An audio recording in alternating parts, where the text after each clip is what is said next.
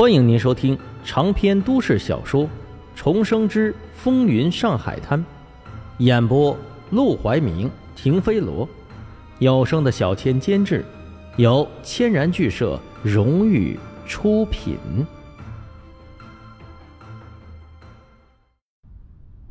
第二章，劫中劫。楠楠，你赶紧回去陪着二姨，让她不要担心。明天晚上我就能把阿宝救出来。沈梦生看了看远处还在砍杀的一群人，低头对沈如月交代道：“沈如月满脸疑惑，但总算是听话，乖乖的点了点头，然后就往回走了。”沈梦生见他离去，自己却倚在路边的灯柱上，给自己点了一支翠鸟牌香烟，悠哉悠哉的看着面前的热闹。旁人胆子小的早就吓得四散奔逃了。胆子大的也就远远的观望着，毕竟这种流血事件在上海也屡见不鲜。为了几桶煤油，这帮人就不要命了？沈梦生笑了，他当然知道不可能。几桶煤油值几个钱，犯得着如此大动干戈？这个时候的上海，什么最值钱？烟土。这东西有害，家喻户晓。但是这玩意儿暴利，也同样是人尽皆知。洋人怎么可能放弃这么大一块蛋糕呢？于是，租界工部局采取的措施就是明镜暗行。所以，烟土不论到哪里，这都是一块香饽饽。土商把烟土从外面私运过来，很容易就被一些压道的给盯上，所以发生争抢也是常事。这时候就要有人说了。为什么不报案呢？鸦片生意，这毕竟是地下勾当，土商们要真是被抢了，估计也只能打碎牙往肚子里咽。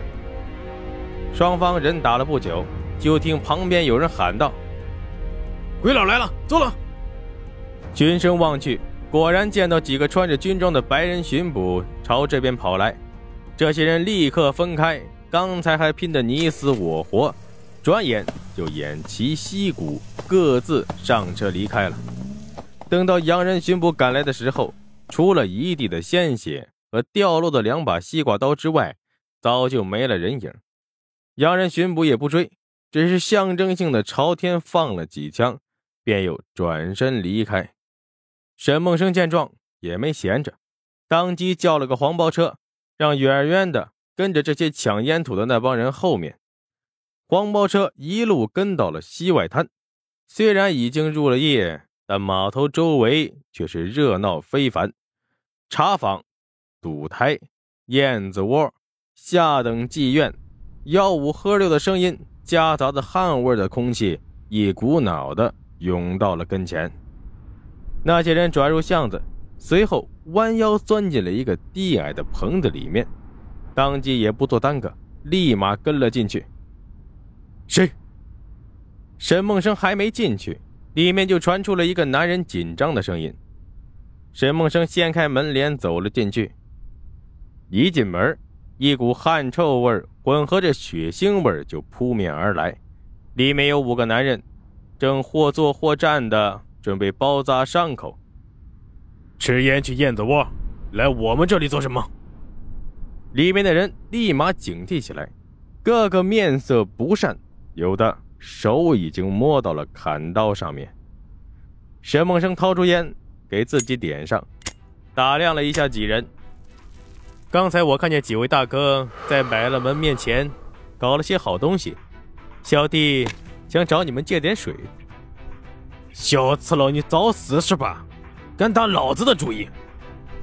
一个脸上有刀疤的男人立马站了起来，随身抽出一把砍刀就准备砍。你砍死我，我朋友见不到我回去，土行的人马上就会过来端了你们，你信不信？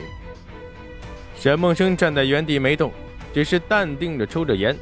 但是刀疤男听后迟疑了一下，压住火气，把刀架在了沈梦生的脖子上，吓唬我？你知道刚才的车是哪家土行的？你可以试试，我知不知道？沈梦生不慌不忙，用手慢慢推开了脖子上的刀。刀疤男一时间真的被吓住了。他们敢抢土行的东西，依仗的就是对方找不到自己这帮人。毕竟偌大个上海，他们真有心藏起来，除非把整个上海翻过来，否则不可能找得到。再说几包烟土，对于土行的人来说，无非就是稍微损失了一些利益，没必要去浪费这么大的精力去找人。但是，若是知道他们的身份，那就不一样了。土行绝对不建议腾出手来，先把他们料理了，杀鸡儆猴。沈梦生见刀疤男神情有一丝松懈，其他人也是一副为难的模样。便趁热打铁，大佬，你们是吃血饭的，兄弟我一向很敬佩，自然也不会和你们抢食，只是手上最近下了个麻烦，需要点票子，帮兄弟这一把，以后绝对有回报。刀疤男见后，脸上的神色彻底迟疑了。沈梦生这两句话可以说是软中带硬，至少面子上是给足了。他们这种人讲究的就是一个面子，这叫字号。现在沈梦生姿态放得够低，那这事儿其实也不难。刀疤脸回头看了看其他兄弟，见他们什么都没说，随即点了点头，不过神色还是颇为的凶恶。下次了，东西我让你一些，那你想清楚了。如果这个事儿有人找到我们，你们全家都要游江。沈梦生笑呵呵的点头，顺便一人递了一支烟。这帮人拼命抢来的货，白白让给自己一部分，自然是心中有恶气。给他们个台阶下，顺便口头上让他们出出气，这东西他才能顺利拿走。刀疤脸提出来一个煤油桶，哐的一声放在了沈梦生面前。拿走，赶紧滚！别让老子以后再碰见你。沈梦生打开看了看，这才道了声谢，转身就离开了。出了门，沈梦生的后背出了一身冷汗。他知道，自己刚才可是在鬼门关外走了一转，要是被里面的人发现他在说谎，那他就别想竖着出来了。他离开西外滩，随便找了家烟馆。把手上的这批烟土消了，烟馆的老板自然也不会问他货哪来的，照收不误。然而，沈梦生前脚进了烟馆，刚才那伙人的刀疤脸和另一个光头就跟了进来。后头冷毛，找到这小子在哪里做工？敢抽老子的水，也不看看老子滚刀肉是白叫的吗？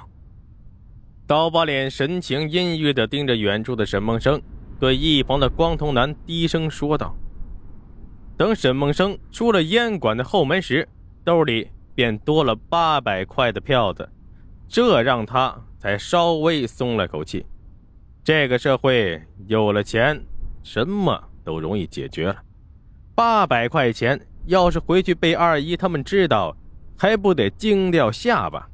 这个数字。”就算是普通家庭，那都是一笔巨款。现在钱到手了，用钱去把沈宝弄出来？不，沈宝当然是要救出来的。不过，如果就用大把的钱去把他捞出来，以现在的身份背景，要想再弄到更多的钱，那可就难了。更别提以后还想着在上海翻身了。毕竟截胡烟土的事儿。这也只能干一次，不然的话，他有再多的命，迟早都得交代进去。所以，他有一个更大的计划。